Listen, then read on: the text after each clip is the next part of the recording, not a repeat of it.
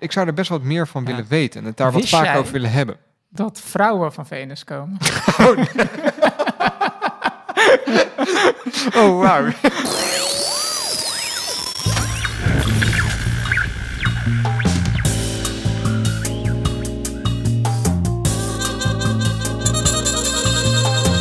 De Zeepkast.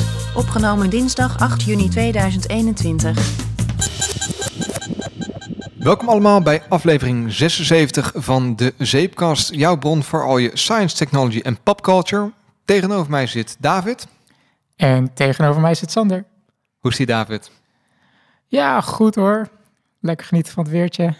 Ja, hè? Het, wordt weer, eh, het wordt weer lekker. Ja, het is eigenlijk weer een soort van filler dit. Gewoon van, ik weet niet wat ik moet zeggen, dus ik begin maar over het weer.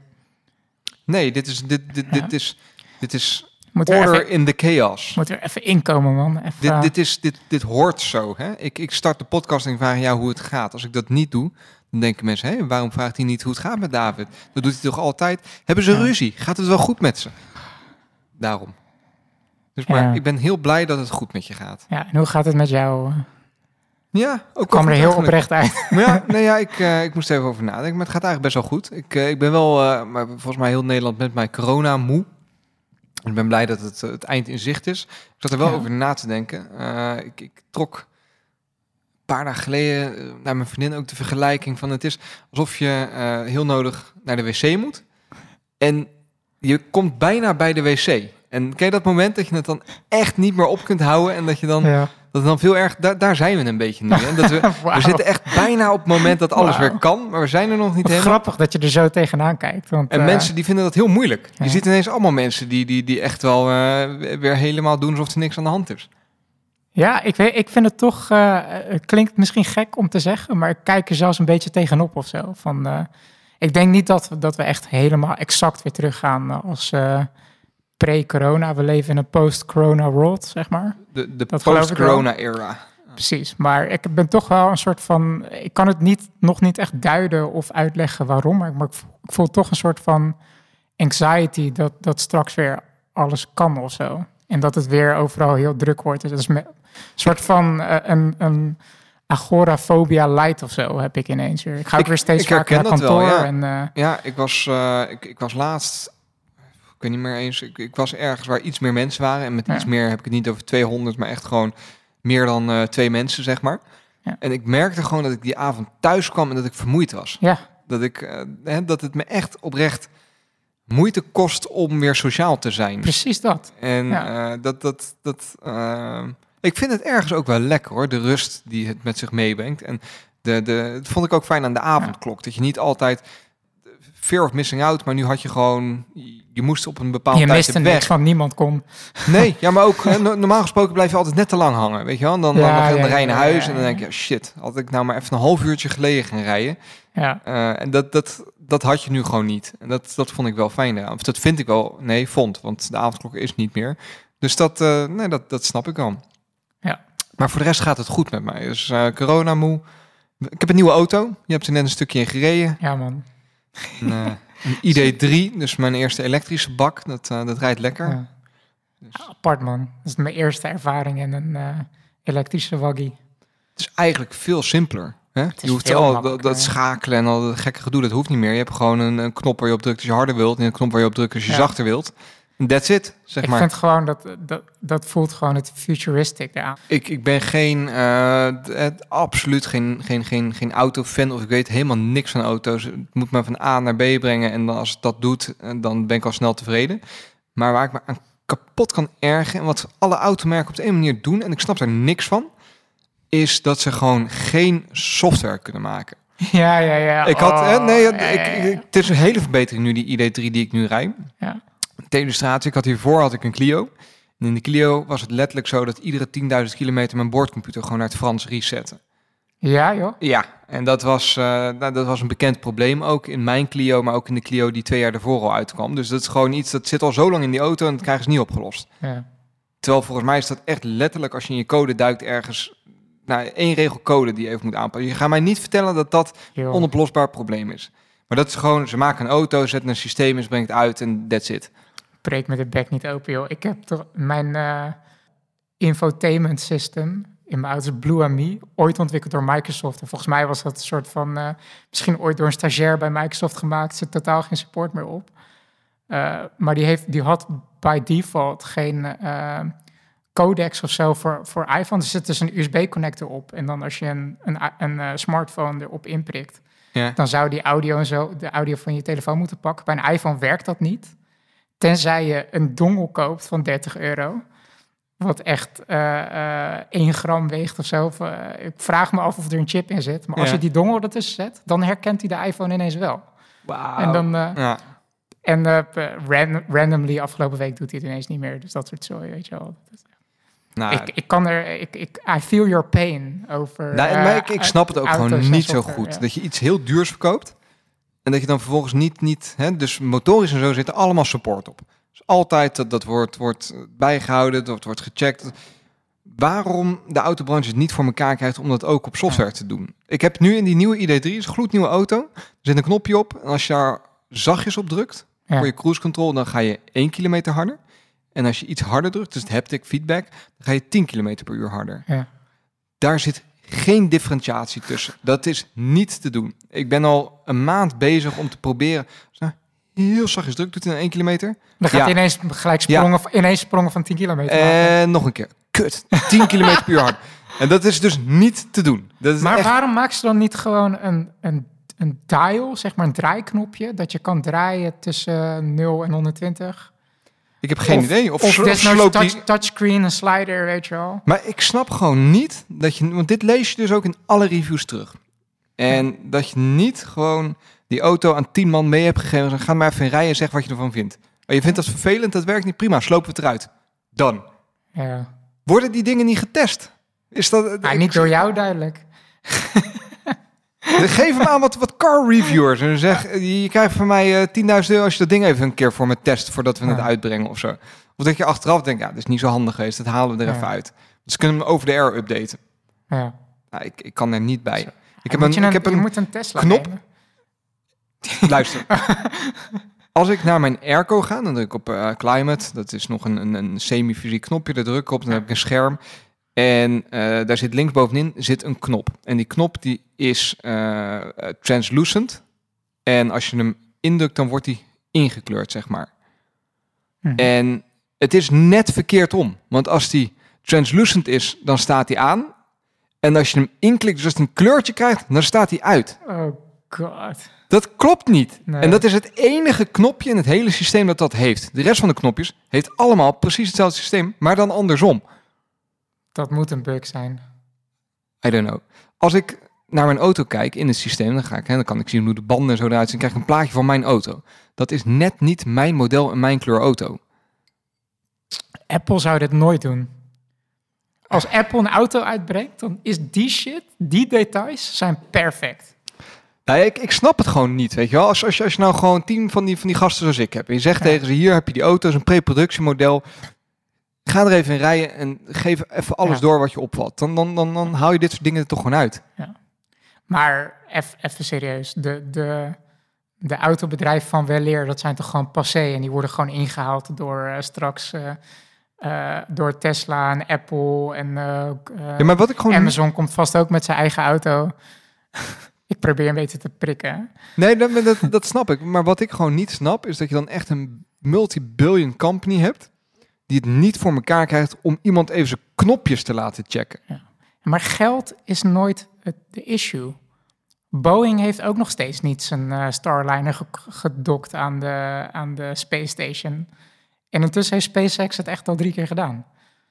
Ja, maar that shit is hard. Dit is een kwestie van een, Nou, de maar kleur van een knopje veranderen. Dat je, nou goed, ik, eh, ik kan er over door blijven. Communication en Ik, ik had organization ooit is hard. idee, en dat lijkt me echt heerlijk om te doen, om een soort klaagpodcast op te nemen. Ja, dat heb je wel gewoon eens een keer gezegd. ja. alleen maar gaat vertellen wat je, waar je aan ergert. Ja. Ik, ik, ik had als, als een een van de voorbeelden die ik dan altijd naar voren, want ik pitch het wel vaker bij vrienden en zo, Ja. bijvoorbeeld het weer, het weerbericht. Ja. Waarbij ze dan gaan vertellen wat voor weer het vandaag is geweest. I was there. Ik was erbij. ja, ik heb het ook meegemaakt. Weet je wel? Wat, wat, wat heb Oké, ik aan dit? Hoe gaan we deze... Want dat wordt dus gewoon een monoloog van Sander. Dus de podcast heet De Monoloog van Sander. En dat is dan gewoon eh, drie kwartier dat Sander gewoon gaat bitchen op eh, de NOS en hoe, ze, hoe slecht ze, hoe inefficiënt ze het weer verkondigen. Want ze vertellen het weer wat al geweest Maar is. überhaupt het weer. Is er iemand die daar nog op zit te wachten? Dat we gewoon letterlijk 10 minuten gaan zitten. Terwijl iedereen die pakt gewoon zijn iPhone, die gaat naar weer. Oh, het wordt morgen 21 graden met een wolkje. Punt. En dan krijgen we het, het weer in Marbella. Het weer. Het is fucking corona. We mogen nergens naartoe. Gaan we het weer in Spanje zien? Ja. Ik denk dat we, ik- dat we even een soort van sub-jingle moeten maken met eh, eh, het, de klaagminuten van Sander. Ja, Dus, ik, nou, nu komt de outro-jingle. precies. Ik, ik, ik, de, de, de klaag graag. Zo, zo heet hij dan. Als van Klaas Vaak, klaag graag. Snap je hem? Ik leg hem even uit. Ik weet niet waarom. Wauw.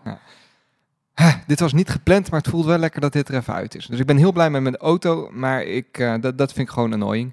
Apple Car. Nee, nee, nee, nee, nee, nee, nee, nee, nee, nee, nee, nee. Denied. Ik zat te Eh. denken, misschien is het leuk omdat het, eh, hè, we zitten in de staart van corona, dus mensen zitten nog een beetje thuis, dus we kunnen nog eh, eh, boeken en serietips geven onder het mom van dit is eh, voor corona. Ja. Z- Zullen we hem even omdraaien? Normaal gesproken Ja. doen we dat aan het einde van de aflevering. Misschien dat het leuk is om daar nu mee te beginnen. Dan Vind kunnen mensen het ja. lekker uitzetten en leukere dingen gaan doen, zeg maar. Nou, nou, nou, nou. Wat een vertrouwen in je eigen podcast. Ik, ehm, ja, ik heb, ik heb eh, twee tips. En het zijn beide kijktips. Ehm nou, eigenlijk drie tips. We, hebben echt, we zijn echt al bijna een kwartier Ik, bezig. ik ga er snel doorheen, oké? De eerste is, ik ben nu bezig. Ik heb alle Harry Potter boeken wel, wel ik denk wel acht keer gelezen ondertussen. Eh, maar ik ben ze nu als luisterboek aan het luisteren op Audible. En dan zijn ze dus ingesproken door Stephen... Nee, niet Stephen Colbert, hoe heet die? Stephen Fry. Stephen Fry, thanks. Ja. En ik kwam daarbij, omdat, en dat vond ik sowieso wel een mooi verhaal. Ik, ik zag een, een interview met Stephen Fry, waarin hij vertelde dat hij die boeken, lang geleden, toen ze eigenlijk nog niet heel, heel bekend waren, heeft hij het eerste boek inge- ingesproken. Toen het tweede boek bijvoorbeeld nog niet uit was.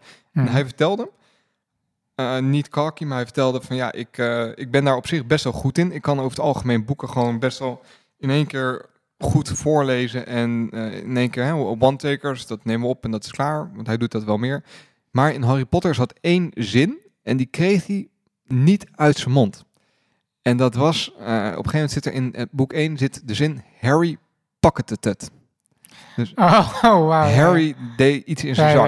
ja. En het lukte hem niet om dat goed uit te spreken. Wauw. Dus toen heeft hij J.K. Rowling gebeld, gezegd van, nou ja, maar, hè, ik weet dat jij een, een purist bent en dat je echt vindt dat ik alles precies zo moet voorlezen als dat het in het boek staat. Maar vind je het goed als ik alleen deze zin iets anders voorlees? Wauw. Het zei J.K. Rowling zegt, nee, dit, dit is... Wauw. Luister, het wordt erg. Alle boeken na boek 1 bevatten die zin. Harry pocketed it. Puur om heeft J.K. dat expres gedaan? Ja, Oh, wat een heldin. Is mooi toch? Dus, eh, Wat een goed verhaal. Dus dat, eh, en het, hij, hij kan het wel goed. Het is heel leuk Ja, ja, Om, het, eh, om, om het in zijn stem te horen. Dus ik ben daarmee begonnen en dat, eh, dat is een beetje comfort food. Ik ken die boeken van binnen en buiten. Ja, ja. Ehm, dus het, het luistert fijn. En eh, dat, dat, dat is mijn go-to boek altijd. Als ik, eh, als ik eh, niet zo zin heb om op te letten, zeg maar. Of, eh, nou, goed. Eh, dus dat was tip 1. De tweede is, en vast heeft iedereen dit al gezien, maar voor misschien degene die dit nog niet gezien heeft. Ik ben nu bezig in de serie True Detective. Oh, die hoor ik heel vaak, maar en moet dat ook is nog een, steeds eh, een HBO-serie. Dus zoek een van je vrienden met, eh met Ziggo op. Eh, vraag of je even de inlog van zijn app mag lenen. En, en kijk, die, Oh, kijk die serie. niet. Ja, nee, goed. kijk die serie. Echt, echt heel goed. Matthew McConaughey en... de- Waarom is het echt heel goed? Het is een heel... Nou, vooropgesteld, HBO is de koning van de series. Je kan zeggen wat je wil, maar HBO-series zijn gewoon echt wel net even dat stapje beter. Kwaliteit, geen kwantiteit. Precies. En nou, al- alle andere platforms. Een Netflix-serie is ook goed, Hm. maar kwalitatief bereik je net... En die pompt veel meer uit, Ja, maar die redden het net niet het, het niveau van HBO. oké. Vind ik persoonlijk. oké. Dus het, is, het heeft dat- die HBO-quality en dan verder. Precies. En het is een heel, ja. heel beetje duistere eh, detective. Ik, ik heb het eerste seizoen nog niet uit, dus ik Ja. bij, zit bij aflevering 7 van de 8 nu.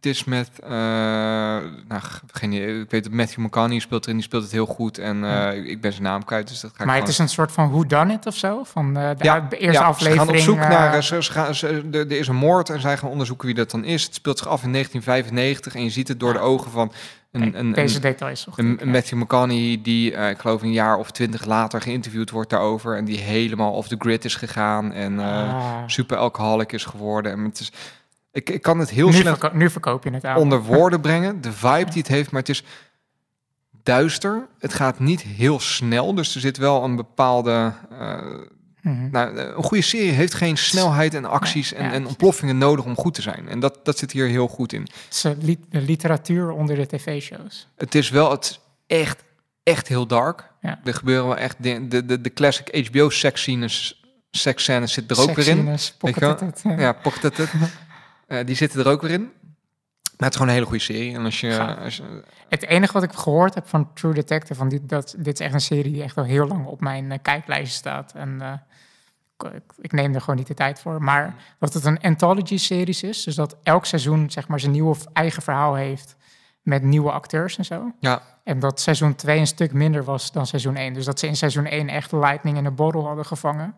En dat ze dat niet echt konden recreëren in seizoen, in seizoen 2. ja dat is precies, wat ik precies. Ik ben ook begonnen met Westworld. En dan vond ik seizoen 2 ook, eh, ook, ja, ik ben- beduidend minder. Ja, dus ik, ik heb de eerste twee afleveringen gekeken. Toen ben ik weer gestopt. Westworld, daar hebben we een hele aflevering over opgenomen. Ja. Ja, eh, maar ja, Ik ben nu in seizoen 1, dus deze tip gaat alleen op voor seizoen Ja. 1 van True Detective. Echt, ik vind hem heel goed. Woody Harrelson is de, de andere acteur, Cool. denk ik me ineens. Dan eh, geef ik gelijk even een tip ten opzichte van True Detective. Stond niet op het lijstje, op dit lijstje, maar omdat je dit nu zegt, moet ik ineens denken aan Fargo. Ja, Dat is een Netflix-serie. Ook echt precies wat jij net beschreef. Gewoon echt goede kwaliteit, niet te snel, dark, maar gewoon echt goed. Ik moet ook zeggen, de, de seizoenen die daarna kwamen waren ook echt van kwaliteit. De verhalen echt heel vet. nice. Ja. Ik heb volgens mij eerst eh, een paar afleveringen gezien. Ja. Moet ik nog in verder gaan. Seizoen 1 is wel echt geweldig van Fargo. Ja. Dus dat, dat was mijn tip 2. Ja. Ehm, dan heb ik tip 3 en dat is eh, op YouTube. Ik heb zelf altijd een bepaalde, en dat is echt no joke, sinds groep 5 heb ik een soort fascinatie met de Tweede Wereldoorlog. En volgens mij ben ik daar niet de enige van, hebben heel veel mensen dat. Het spreekt gewoon tot de verbeelding. Eh, en het, al, het- al het leed en zo, Ja, daar gelaten, maar zoals, zoals, het spreekt wel tot, het, het is een, een heel groot event in, in, in history het is fascinerend. dat, dat je heel erg ja. kan fascineren, inderdaad. Dus dat, ik heb in groep 5 er ooit mijn werkstuk van gemaakt en dat heeft me daarna niet meer echt losgelaten. Ja. Ik heb ook wel eens eerder volgens mij de tip gegeven, Dan Carlin's Hardcore History. Ja, Ehm, je hebt op YouTube heb je een kanaal en die heet World War II. En World War II is een kanaal van een, een presentator die heet Indy Nidell. En hij heeft dit eerder gedaan met de Eerste Wereldoorlog. En wat hij doet nu, hij is ergens, ik meen november vorig jaar hiermee gestart. En hij uploadt iedere week een aflevering. Hij uploadt een aflevering alsof de Tweede Wereldoorlog nu gaande is. En wat er in die week gebeurd is. Dus die eerste aflevering, eh, begin vorig jaar, dat zou dan in zijn aflevering eh, eh, 1939 zijn, de invasie van, eh, van, van Polen. En je krijgt dat week voor week mee wat er toen in de oorlog zich afspeelde. Dus een serie die zes jaar gaat lopen. Ehm, dus eh, hij is nog wel even bezig. Wat, heel, wat het heel tof doet, is het geeft je een ander perspectief.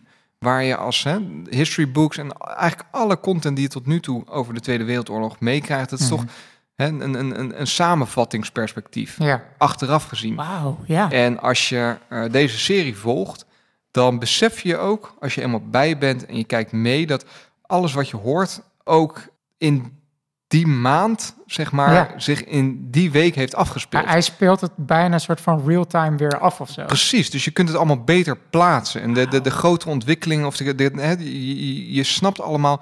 eh, in, in het begin gaat het ook over dat eh, de, de, de Sovjet-Unie dan eh, nog in, in oorlog was. Aan het begin, Ja. hè, in 1939, met, met ik meen de, de, eh, de Japanners. En dat dat eh, toen een beetje op zijn. Nou, en hoe dat Mhm. allemaal invloed heeft op Mhm. dat theater dat zich daar ontvouwt. En dat is, eh, vind ik, heel interessant om daar één, een filmpje per week van te kijken. idee, inderdaad. En eigenlijk, dat kwartje valt nu bij mij inderdaad van... meestal als je dus geschiedenis... of je kijkt een documentaire of je leest een boek erover... is inderdaad een samenvatting. En wat een goed idee om dat inderdaad dan... een soort van long-term project ervan te maken... om Ja. ook de tijdsdimensie, soort van die schaal eh, ook eh, mee te geven. En eigenlijk Ja. zou je dan, ja, hij, hij neemt het dus één keer per week eh, op. En hoe, hoe lang is dat dan, wat hij dan opneemt? Ik meen dat zijn filmpjes zijn meestal rond, rond een kwartier, twintig minuten, zoiets. En Ja. wanneer is hij begonnen? Vorig jaar ergens. Oh. Eh, een paar maanden Dus dan geleden. Dus als je je toch- bij moet ja. kijken nu, ja, dan... eh, ja, of je, want ik wou dus zeggen, als je een stuk gaat bingen, dan verlies je dat, dat schaalperspectief wel weer. ja. Dus dan zou je eigenlijk gewoon nu moeten beginnen en dan niet bingen en gewoon elke week. Nou, wat ik persoonlijk heel tof daaraan vind, is dat je ook meekrijgt. Het wordt nu een beetje zomer hier, dus Ja. je kan ook plaatsen in, in, in- Het is niet helemaal logisch, maar toch is het heel gek om te weten van dit is precies in deze week 60 jaar geleden gebeurd. Ja, En als je nu begint met de, de gebeurtenissen in Duitsland, maar dan hè, in de winter, in november, ja, dan, dan verlies je dat een beetje. Ehm, dus wat je wel zou kunnen doen, is dat je een heel jaar wacht en dan gaat meekijken. oh ja, ja. Ehm, maar ja, ik, ik vind het heel sterk. En ik, ik heb hem goed. bijgekeken. Ja. En eh, ik, ik ben dan nu bij. Dus eh, dat, dat, is, eh, dat is mijn derde tip. Wat een goede tip, man. Holy shit. Je bent intrigued, hè? Ja, heel erg. Ja, omdat ik gewoon, dat vind ik gewoon echt precies dat aspect van die tijdschaal. Van Ja. ik, ik maak een project van vijf jaar om echt die, ja, om dat gewoon te vangen. Zeg maar, dit- dat dit is dat wel- gewoon zo'n goed idee. De, de, de vrijheid die creators tegenwoordig hebben. En ook het mooie dat bijvoorbeeld een platform als YouTube eh, kan bieden. En dat wordt- raakt steeds meer ondergesneeld onder alle, alle, alle Ja. meuk en alle slechte eigenschappen die zo'n platform ook heeft. Ja. En daarom, heel af en toe kom je dan zo'n, zo'n ik heb een hekel aan het woord pareltje, eh, maar Ja. dan kom je zo'n zo'n zo, zo'n hidden gem kom je dan tegen. En die, die doet je weer even beseffen, oh ja, dit soort projecten worden ook mogelijk gemaakt door eh, hè, YouTube. Je kan hem steunen via Patreon als je tof vindt wat hij doet. Door Gaaf, techniek. Dat die, die, die, die alleenstaande, ja, is dat de juiste term, maar die, die mensen niet vanuit de studio iets creëren, ook iets goeds kunnen maken op deze manier. Mhm. Dus eh, die, eh, dat was mijn derde tip. Je had ook nog Ja. een aantal tips. Ja, dan is het mijn beurt volgens Ja. mij. Ja, Ehm, ja, ik, ik zit nu even te denken, want, want ik heb dus, eh, nou, in, in tijd van corona heb ik dus even weer wat boeken gelezen en eh, ik wilde twee even uitlichten.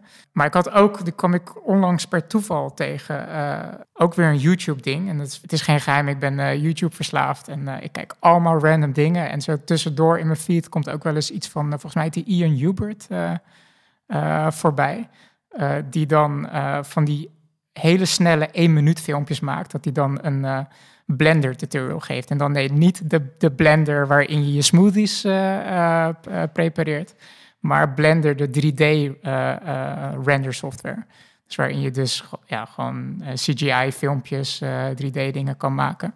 En dan heeft hij altijd best wel eh, leuke wegkijkfilmpjes. Want dat hij in één minuut uitlegt van oké, hoe maak ik in één minuut een, eh, eh, een flatgebouw, maar dan in een apocalyptische stijl, waar dan een hap uit is of zo. Of hoe maak ik in één minuut, simuleer ik een crowd? Nou, ik, ik pak wat plaatjes van vijf verschillende mensen, ik doe er een kleurfilter overheen om nog meer variatie te creëren.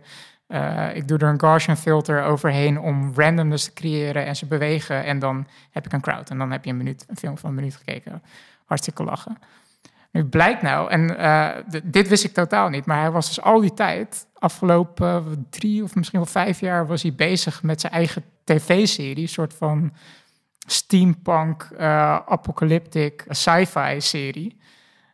die die nu, waarvan hij nu net de eerste aflevering heeft geüpload. En dat, die serie heet, dacht ik, Dynamo Dreams. En dat ziet er echt te gek uit. En het grappige is dat ik in heel veel hoekjes en zo zie ik gewoon de, de, de tutorial. Want eigenlijk doet hij soort van met Blender hele snelle shortcuts om heel met minimal stappen, zeg maar, resultaten te krijgen wat er goed Mhm. uitziet.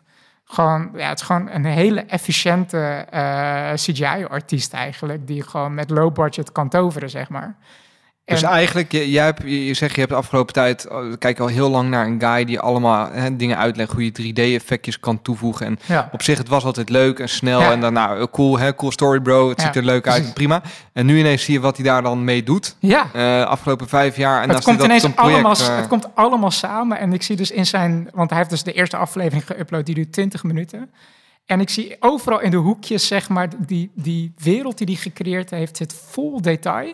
Het ziet er echt uit alsof een CGI-team van 100 man daaraan heeft gewerkt. Maar als je nou goed kijkt, dan herinner ik gewoon al die trucjes die hij heeft uitgehaald met Blender om een soort van complexiteit te simuleren op een cheapo manier, zeg maar. En het ziet er alles behalve cheap uit. Het ziet er echt oprecht super goed uit voor een, voor een indie tv-serie. En zeker ook met dat, die, die uh, um, steampunk vibe. Het ziet Mhm. er Die leent zich daar ook goed voor, die hè? leent zich Ja. daar ontzettend goed voor. En eh, ja, ik was echt blown away. Ik vond het zo gaaf. eh, dat En, en zou je dan ook aanraden, ga eerst zijn tutorials kijken... of zeg je, duik gewoon in die, in die serie en...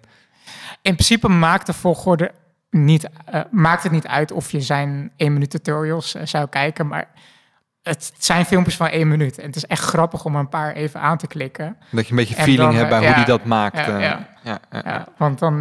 Want is die serie dan echt meer een showcase van zijn skills? Eh, Nee, dat je het ik- knap is hoe het gemaakt is? Of is het verhaal aan zich ook echt gewoon tof om te volgen? Nou, het is pas de eerste aflevering en het verhaal is, eh, zou ik maar even zeggen, apart. Het is wel eh, een soort van heel excentriek of zo. Mhm. Het zit echt een hele, heel gek in elkaar. Ehm, en ik denk dat het nog te vroeg is om te zeggen of het verhaal echt goed is of zo, of dat het echt ergens naartoe gaat. Ik denk zeker niet dat het een showcase is of zo. Ik denk, het ziet er echt uit als een passieproject. Dat hij daar echt eh, met een groep mensen, eh, eh, dat ze echt een visie hadden om iets Mhm. te maken. En dat, dat ze dat nu aan het verwezenlijken zijn. Vet. Dus dat is heel vet. Ja, dan heb ik nog een aantal boeken gelezen. Het eerste boek wat ik wil benoemen is Project Hail Mary van Andy Weir. Andy Weir, hij is bekend van The Martian. Dat was een, ooit een, eh, Film een bestseller Matt en uiteindelijk een film geworden met Matt Damon, inderdaad. Eh, echt, ja, als, je, als je het boek niet gelezen hebt of de film niet gezien hebt, doe een van de twee. The Martian is te gek.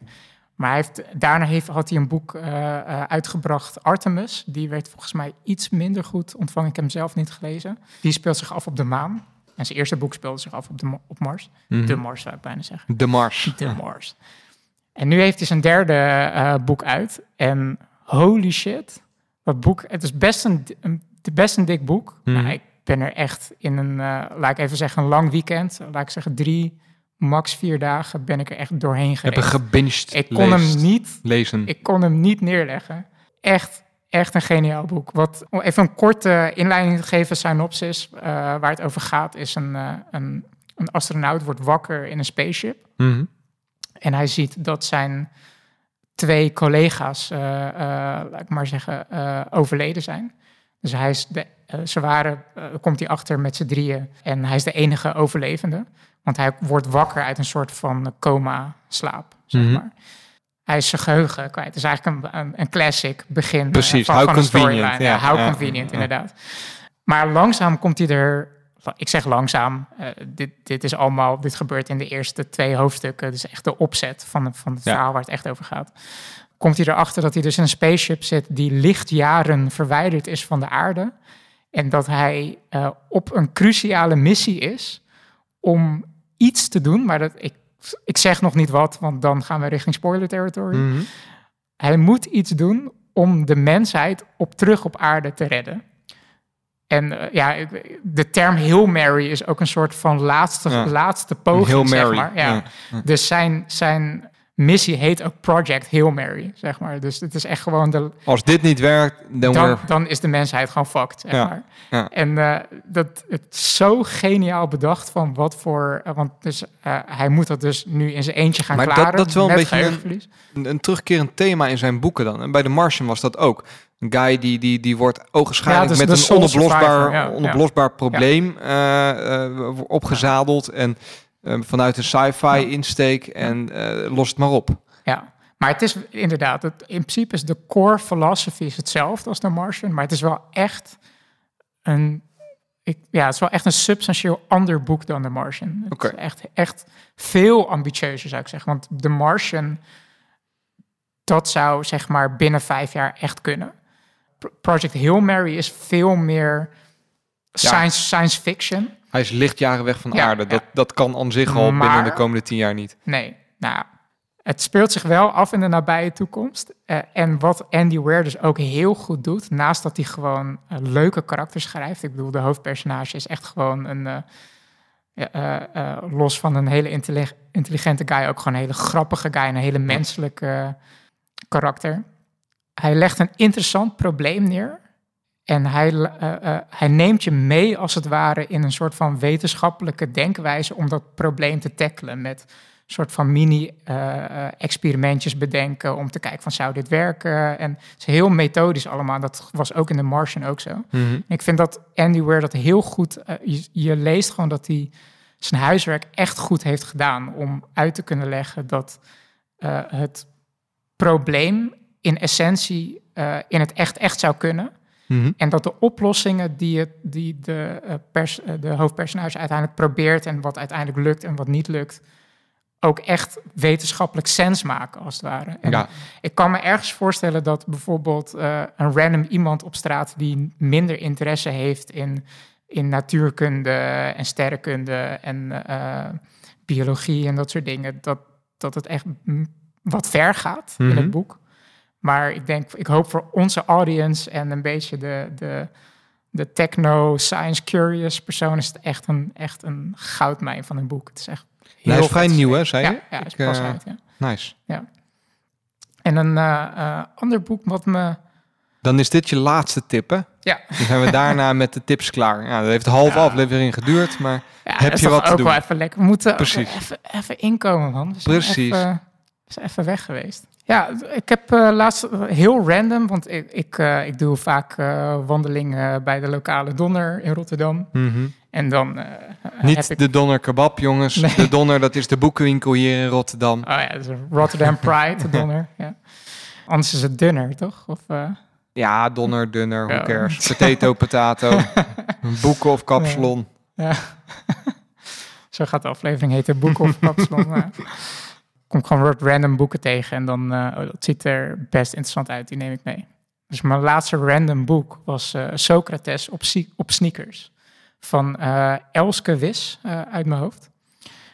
Ja, ik weet niet of ik het een zelfhulpboek moet noemen. Het, het klopt. Elke El- wis. Elke Wis. Volgens mij zei ik Elske. Weet ik niet. Het is Elke Wis. ja. elke wis. Elke wis. Anyway, ehm, ik vind het lastig om er een, een categorie aan te geven. Eh, het is sowieso een non-fictie. Mhm. Eh, in principe is de subheading van het boek Socrates op sneakers is het stellen van goede vragen. Ik, ik, sorry, ik, ik ga Ja. lachen, maar ik zit ineens te denken dat het eigenlijk de stelling aan zich, hè, Socrates op sneakers, Ja. is non-fictie. Dat dat heel gek is. dat Socrates Ja, echt niet het op hele, sneakers heeft Het gelopen. hele boek gaat over is een soort thesis over hoe ze hoe de Grieken eh, ook sneakers hadden. En dat Ja, een- precies. Waarbij Socrates de Ja. eerste was die ze air lek prikte en Ja. daarbij zwoor. Ja. Sorry, ga door. Socrates wist dat hij niets wist en dat hij sneakers had.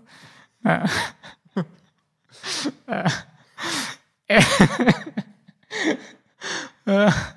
Oh god, wat slecht. Maakt niet uit. Socrates op sneakers van elke wis. ja, el- ja, in feite waar het om gaat is... eh, elke wis die noemt zichzelf een eh, praktisch filosoof. Eh, dus dat vind ik op zich al een grappige term, praktisch filosoof. Dus zij beweert dus eigenlijk dat ze... erg zou je kunnen zeggen dat ze beweert van... Nou, filosofen die doen, praten heel veel en die bedenken heel veel... maar het is niet echt praktisch. Dus we, we, we- er is ook een tak van filosofie... waar je echt wat aan hebt in de, in de directe praktijk, zeg maar. Ja, precies. Zo klinkt het Ja. een beetje. Ja. En, en eigenlijk in het hele boek eh, geeft je een soort van. ehm, probeert ze je handvatten te geven van hoe je, goede, hoe je eigenlijk eh, goede dialogen hebt en eh, goede inhoudelijke discussies hebt met mensen en hoe je het beste een, een diepgaand gesprek kan hebben, zeg maar, met iemand. Het boek charme- vol- volgens mij zijn we dat als, als samenleving een beetje aan het verleren, heb ik het ja, idee. en dat is dus ook een beetje het startpunt wat zij, hebt, wat zij heeft in het boek. Is eh, inderdaad haar observatie van dat, dat, dat we eigenlijk in, inderdaad in de huidige maatschappij... Ja, ik weet niet of het altijd zo geweest is, maar eh, eh, veel mensen luisteren slecht naar elkaar, eh, communiceren slecht met elkaar en stellen daardoor ook slechte vragen aan elkaar, zeg maar. Haar kapstok is dus Socrates, omdat S- Socrates stond bekend ja, een soort van eh, eh, grondlegger van, van, de, van de huidige filosofie, maar iemand die in Athene vooral mensen ging bevragen naar, naar iemands eh, waarheid. En dan bleef doorvragen naar iemand en eigenlijk iedereen zijn, zijn waarheden en argumenten lek prikte. Uh, dus Heel hij- vervelend mannetje eigenlijk. nou ja, uiteindelijk vo- vonden, de, vonden ze hem in Athene zo vervelend dat hij de doodstraf heeft gekregen. Dus eh, dat kun je wel stellen. ja, het is gewoon zo. Hij, eh, eh, op een gegeven moment eh, waren ze van zat. Dus, eh, maar Ja, de, de subtitel is ook hè, praktische gids voor het stellen van goede ja, vragen. praktische gids om stellen van goede vragen. Eh, en, en haar kapstuk is dus Socrates, omdat Socrates wel Goede vragen wist te stellen. Ja, hij wist vragen te stellen om iemands bullshit zeg maar boven water te krijgen. Dus als iemand zegt van, eh, heeft dan een stelling van, eh, ja, ik vind dat eh, zus en zo. En dan Mhm. gaat Socrates methodisch eigenlijk die stelling bevragen en dus eigenlijk blootstellen aan, aan tests en, en experimenten om te kijken of die stelling wel om, eh, blijft staan. En dan zie je dat heel vaak een stelling niet echt onderbouwd is door iemand. En dat vaak stellingen eh, een soort van ontstaan in iemands hoofd en een eigen leven gaan leiden. En jou een beetje gaan leiden, zeg maar. Ik, En- ik denk wel, en ik heb het boek niet gelezen Ja. hoor, dus hè, ik kan ook de plank volledig misslaan. Maar ik, ik herken dit wel. Eh, maar je hebt af en toe ook wel eens mensen en die gebruiken het stellen van vragen om hun eigen gelijk te halen. Snap je wat ik bedoel? Dat- dus als jij, Ja. je hebt een bepaald hè, geloof, je vindt iets Ja. belangrijk en dat hoeft ook niet altijd helemaal onderbouwd Klopt. te zijn in jouw gedachten. Als ik iets, iets belangrijk vind, eh, ik vind het heel vervelend. Ik, als voorbeeld, ik rijd nu een elektrische auto. En als, Ja. als mensen me dan helemaal gaan ondervragen over wat dan mijn beweegreden is om die auto te rijden en of ik wel weet dat het zo goed is, Ja. eh, waarom is het dan goed, goed voor me? En dat helemaal, en dat, eh, dan is het doel van die vragen niet curiosity. Ja. De rover die nu naar nee, de Ja. Als, als een echt daadwerkelijk nieuwsgierigheid naar. eh, ik, ik wil er meer over weten, maar meer. Ik denk daar anders over dan jij. Mhm. En ik ga er net zo lang gaten inschieten. Ja. Ik ga jou daarover ondervragen totdat jij dat ook ziet. ja. Eh, en volgens mij ben je dan verkeerd bezig. Klopt. Eh, ja, ik, ik denk dat je dat goed zegt. En eigenlijk komt dit onderdeel ook voor in haar boek. Want zij probeert ook eh, uit te leggen waarom zij, dan vindt dat mensen slechte vragen stellen. En dat dit is één onderdeel ervan. Eigenlijk eh, hoe je het zou kunnen samen, hoe zij dat denk ik zou benoemen, is dat degene die jou die vraag stelt over waarom jij eh elektrische auto rijdt, is niet oprecht geïnteresseerd in waarom jij in een elektrische auto rijdt. Dus dat is veel meer vanuit een egoïstische houding gesteld, zeg maar. Ja, en vanuit een, een ongelijkheid qua kennis ook. Hè. Ik heb het idee dat ik meer kennis van, van de subject heb dan jij. Ja. Eh, ik wil dat niet gelijk spuien, dus ik ga aan jou vragen stellen en dat vervolgens pareren met eh, mijn ja, eigen. eh, maar dat komt dan ook weer. Dus ook al stel dat ik in een situa- situatie zit van waarvan ik denk dat ik meer kennis heb over de, over de stelling dan degene waar ik aan Mhm. de vraag stel, dan zou je eigenlijk alsnog dat opzij moeten zetten. En oprecht geïnteresseerd eh, eh, eh, zijn in wat die andere te vertellen heeft. Want wie weet word je wel verrast met iets wat je zelf nooit had kunnen bedenken. En ik zeg van, je zou dat moeten doen. Dat zou je moeten doen wanneer je een echt oprecht, een diepgaand gesprek of de potentie tot nieuwe kennis, een, een nieuwe consensus, een kans wil geven. En dat is wel oprecht ook een beetje dus die Socrates-filosofie. Dat Socrates, een beroemde uitspraak van hem is, ik weet dat ik niets weet. Mhm. Dat was zijn default houding. Dat hij zei gewoon, ik, ik weet niks over het onderwerp. Misschien was hij wel de grootste expert. Maar door de houding te hebben van, ik weet niks over dit onderwerp... dan stel je jezelf open tot, Nieuwe eh, inzichten. ja, ja, tot, tot nieuwe inzichten. Ik, ik betrap mezelf daar wel eens op. En ik denk, en dat is zonder, zonder arrogant te zijn, maar ik denk dat ik over het algemeen best al wel goed ben in het stellen van oprechte vragen. Mhm. dat, ik, dat ik wel een geïnteresseerd persoon ben, maar toch betrap ik mezelf er regelmatig op dat ik wel, ehm, of nou laat ik het zo zeggen, dat ik me heel slecht kan verplaatsen in andere denkwijzes af en toe. En Ja. dat ik daar af en toe ook wat van schrik. En ehm, dat, dat, dat we in een heel in een landschap leven waarin mensen steeds verder uit elkaar gedrukt worden. En dat het, me- dat het oprecht moeilijk is om je te verplaatsen in iemand die zo anders naar de wereld kijkt Ja. dan dat jij dat doet. En Ja, dat ik ook af en toe niet zo goed meer weet wat ik dan nog moet. ja, Snap je wat ik bedoel? Ik ben zo heilig overtuigd van mijn eigen wereldbeeld. Mhm. En eh, rights en wrongs en normen en waarden. En iemand die daar anders naar kijkt. Dat vind ik heel moeilijk om, dat, eh, om me daarin te verplaatsen. En te kijken van, maar hoe komt het dan dat jij dat zo anders vindt? Ja. En, ehm, zelfs door het stellen van vragen merk ik dat ik dan af en toe toch bezig ben met vragen te stellen vanuit mijn eigen eh, overtuiging. Maar heb je hier wel eens over nagedacht? Is zo'n. eh, dan, dan ga ik toch iemand proberen te overtuigen van Precies, en, en, en het willen overtuigen van de ander is dus ook weer een valkuil, waardoor je eigenlijk een, een gesprek. Gaat te veel gaat sturen. Ja. En, en dat is eigenlijk juist wat je, wat je niet zou moeten willen, zeg maar. Niet zou moeten Eh, willen. Ja. Zeker niet in het begin van een gesprek. Eh, dat, ze- dat willen sturen, ja, dat is misschien komt dat pas helemaal op het einde. Al- Als je daadwerkelijk iemand moet, oprecht moet overtuigen van, van iets. Maar Nou ja, ik, denk, dat in veel gevallen eh, eh, over- overtuigen helemaal niet zo interessant is of zo. ik denk dat je het mooiste gesprek hebt als je beide die houding hebt. Ja, Eh, want het is ook heel krom als jij een gesprek met iemand wil voeren die vooral aan het preachen is. En dan kan je heel erg geïnteresseerd doorvragen. Ehm, ja, maar ja. Maar ja, op een gegeven moment dan, dan, da- dan, dan, dan, dan, dan stokt dat ergens. Want je bent het er wel of niet mee eens. Of hey, je snapt dat iemand vandaan komt. Ehm, en nog kun je dat misschien niet helemaal plaatsen. Maar dan ben ik nog niet wijzer geworden. Ik snap waarom jij dit denkt, maar ik ben het er niet mee eens. En ik wil je ook graag vertellen hoe ik daar tegenaan kijk. Heel groot. Ja, ik kan hier echt over doorgaan, merk ik. En nu, merk, nu jij dit soort dingen opnoemt, merk Mhm. ik ook weer van ja, dit stond ook in haar boek. Dit behandelt zij ook. En dus de, haar subtitel een praktische gids tot het stellen van goede vragen is wel echt oprecht tere- terecht. En ja, ik was, ja, ik ben, ik merk dat ik wel echt onder de indruk ben van het boek. Vooral ook omdat het, als je het boek zou lezen, het, het leest erg makkelijk weg. Het is geen hoge literatuur. en dat bedoel ik echt. Het is vooral met- praktisch. ja, precies. Het is praktische filosofie. Nee, maar ik- wat ik bedoel, ik bedoel het juist als een, als een, eh, ehm, een compliment.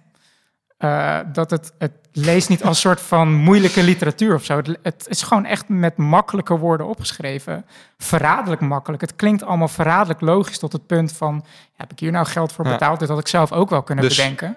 Maar als je, het, als je dat loslaat en je gaat echt lezen wat er staat... en het proberen toe te passen... Mhm. eh, dan is het nog veel lastiger. En je, Ja. het, het is echt een soort spier wat je moet trainen. En Wat je eigenlijk zegt is, als je aan dit boek, of begin aan dit boek, als je er daadwerkelijk voor open staat om kritisch op jezelf te zijn. Als je dat niet Ja. doet en je denkt dat je dit al heel goed doet, dan eh, zal het boek weglezen als een, een, een aantal open deuren die ingetrapt Juist. worden.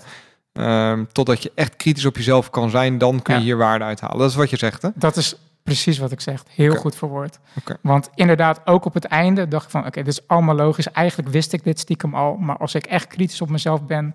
val ik ook in al deze valkuilen. Ik ben ook, wanneer ik in een gesprek ben... ben ik al bezig met wat ik daarna wil zeggen... zonder echt daadwerkelijk te luisteren... en geïnteresseerd te zijn in de ander, zeg maar. Om even een valkuil te benoemen, zeg Ja. maar. Dus Ja. ik vond echt... Ik was echt... eh, vond het echt eh, eh, verrijkend, zeg maar, om, om te lezen. Dus Vet, misschien vet. moeten we daar een keer een af- aflevering aan wijden dan. Want Ja. ik, ik, dit is ook wel iets wat mij heel erg aan het hart gaat. Hè. Ik heb Ja. dat best hoog zitten, dat je eh, oprecht geïnteresseerd in de ander moet zijn en niet altijd vanaf een, een, een soort hoog paard. Ja. Of, een- Ja, ja, moet er eens over nadenken, want ik denk dat dit best wel een interessant, interessant topic kan zijn. Ja, dat dacht ik al. En dat, ja, ik ben blij dat je daar ook zo eh, in Nice. staat. Ik Dat- leen je het boek een keer dan. Ja, Ja, ik ben cool. echt benieuwd wat je ervan Ja, vindt. precies. Ja, De sneakers van Socrates. Nee. Socrates op sneakers. vet. Ja, nice. We zijn best wel lang blijven hangen in de tips. Eh, dat geeft op zich niet. Nee. Ik hoop dat we alle lu- luisteraars een beetje eh, wat te doen hebben gegeven. Ook vooral geïnspireerd hebben om, eh, om bepaalde dingen te gaan kijken en mee te krijgen. 20 wat, wat, minuten, wat, waar ik het wel even hoog over zou willen hebben. En dat is een beetje uit eigen belang ook. Omdat ik het een ontzettend tof onderwerp vind. ehm, maar met de side note dat het een onderwerp is waar we ons alle twee niet helemaal op ingelezen hebben. Dus het is een onderwerp dat verdient ook op een later tijdstip gewoon meer verdieping. Maar wat mij heel erg intrigeerde is dat we als... eh, dat onlangs ons het nieuws bereikte dat Venus weer een interessante eh, optie gaat worden. En dat er weer twee missies opgestart gaan worden die mhm. richting Venus gaan. En unlike you, dus niet zoals jij, zit ik. eh, space intrigeert mij heel erg.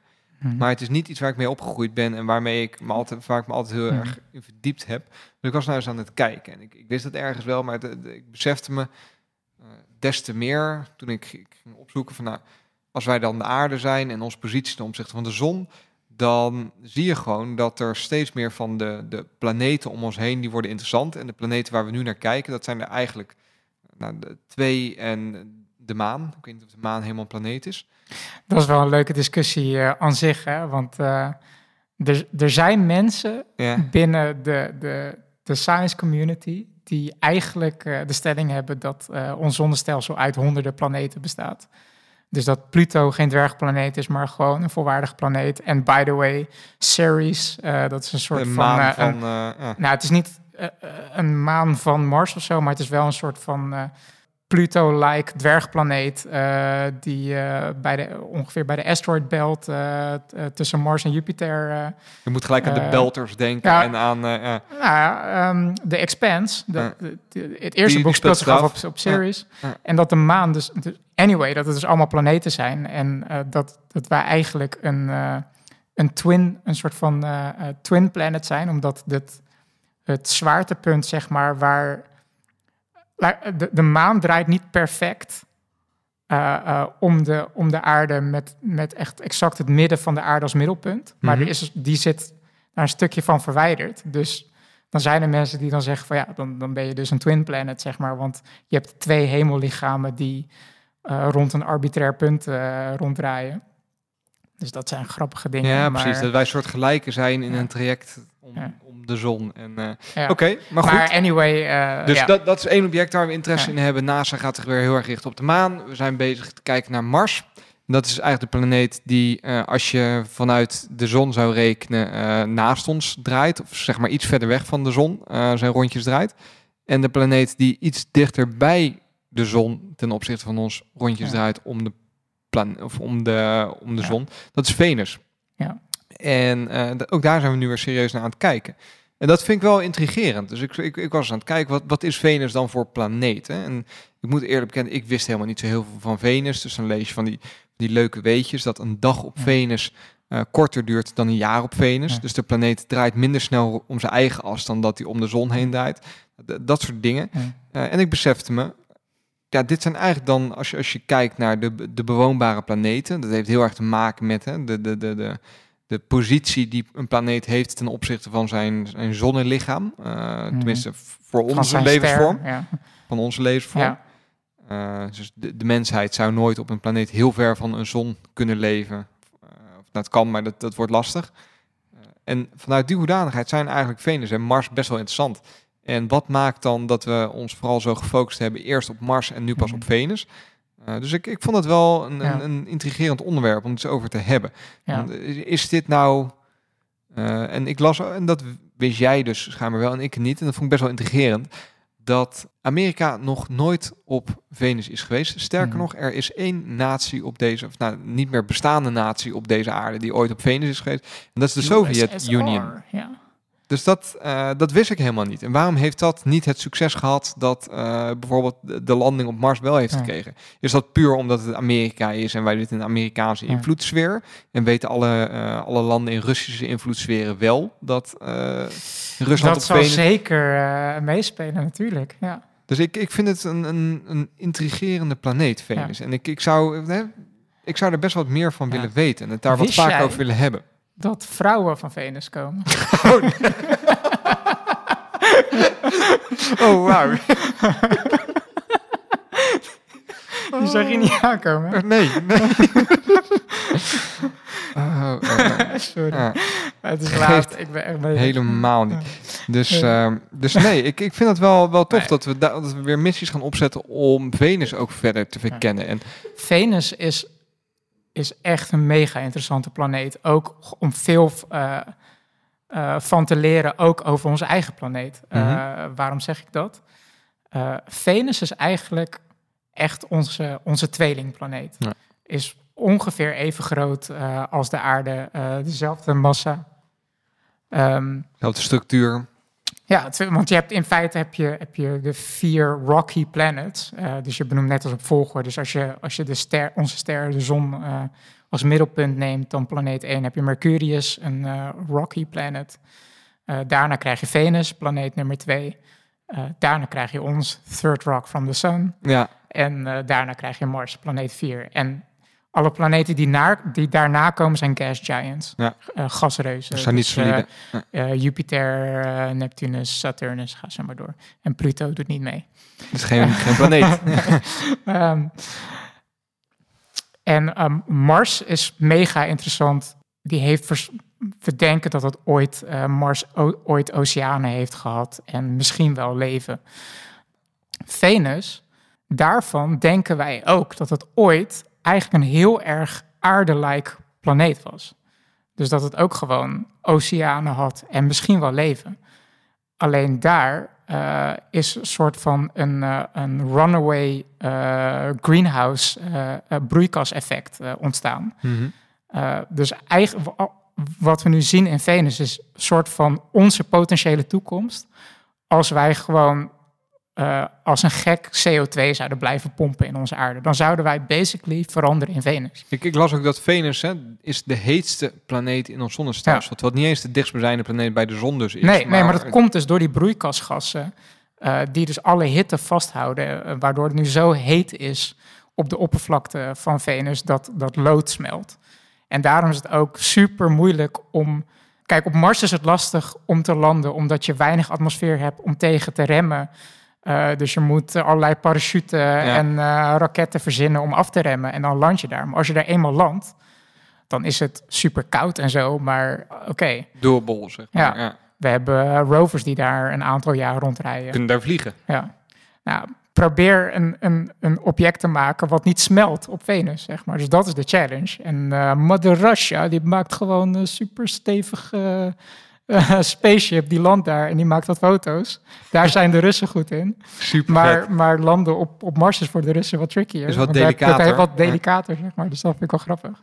Dus nee, super vet dat NASA dat weer gaat proberen. Want daar kunnen we dus gewoon heel veel van leren, zeg maar. Van eigenlijk, enerzijds zou je kunnen zeggen... we gaan dan leren van ons potentiële doemscenario, zeg maar. Dat, dat, dat is een van de dingen die je van Venus kan leren. Ja, precies. Een, Eh, ja. slecht voorbeeld eigenlijk. Hè? Dus van, Ja. als we door blijven gaan, dan word je... Zo'n zo, zo, zo, zo moeder die... dan, "Eh, Als je zo door blijft gaan, dan word je je net, net als als Venus. Ja.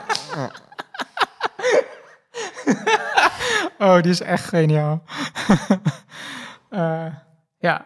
En ehm, oh ja, waar ik ook wel even getriggerd door werd, vind ik wel grappig. Want ei- het is een soort van, we zijn echt super gewend eh, om te zeggen van, oké, je hebt eerst Mercurius en dan Venus en dan de aarde. Maar de- er is een filmpje van eh, eh, CGB Grey. Mhm. En ik, ik kan niet meer exact uitleggen wat, wat, wat de exacte science is en de berekeningen. Maar omdat wij, de planeten bewegen niet soort van perfectly aligned rond de zon netjes in een rijtje, zeg maar. Mhm. Eh, is er dus een, een berekening te maken dat Mercurius altijd de dichtstbijzijnde planeet is voor elke planeet in de solar system of zo. Als ik het goed zeg. Dus als je zeg maar, eh, neem bijvoorbeeld, eh, misschien is het helemaal fout wat ik nu zeg, dus je moet vooral het filmpje van CGP Grey kijken. Maar eh, je zegt bijvoorbeeld van, als je dat, gewoon dat rijtje in, in gedachten houdt Ja, ja, ja. en je staat bijvoorbeeld op Jupiter, Mhm.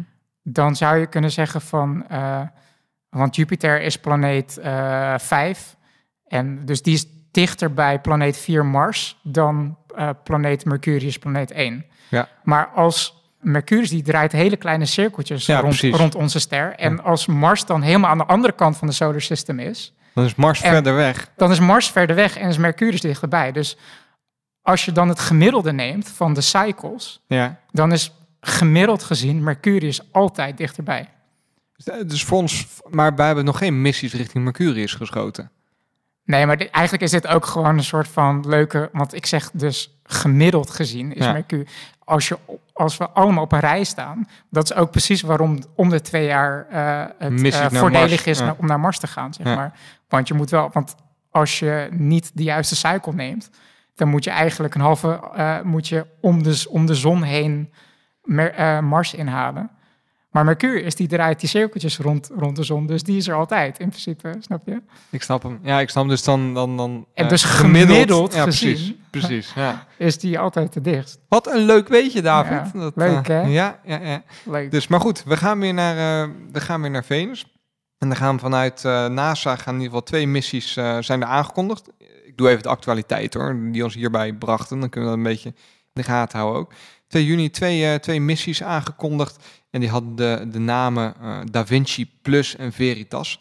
Wat heel toevallig ook weer een heel acroniem is voor eh, Deep Atmospheric Venus Investigation of Noble Gases Chemistry and Imaging. Zouden ze een name generator hebben? Ik, volgens mij heb- heeft iemand ernaast heeft gewoon een Python scriptje. Eh, en dan, die runt dan en die genereert dan die namen, zeg maar. Ja, zoiets. Maar het is echt, eh, oh, oh, dat ze ook altijd, die, die, sowieso dat ze de eerste naam bedenken. En dan inderdaad vervolgens dat in zo'n generator gooien. Die, Ja, die, die, ja. die, die, die plot daar Zoek- gewoon... zoek, scientific Ja, namen. Scientific bij de- namen bij de eh, gooit hij daarop.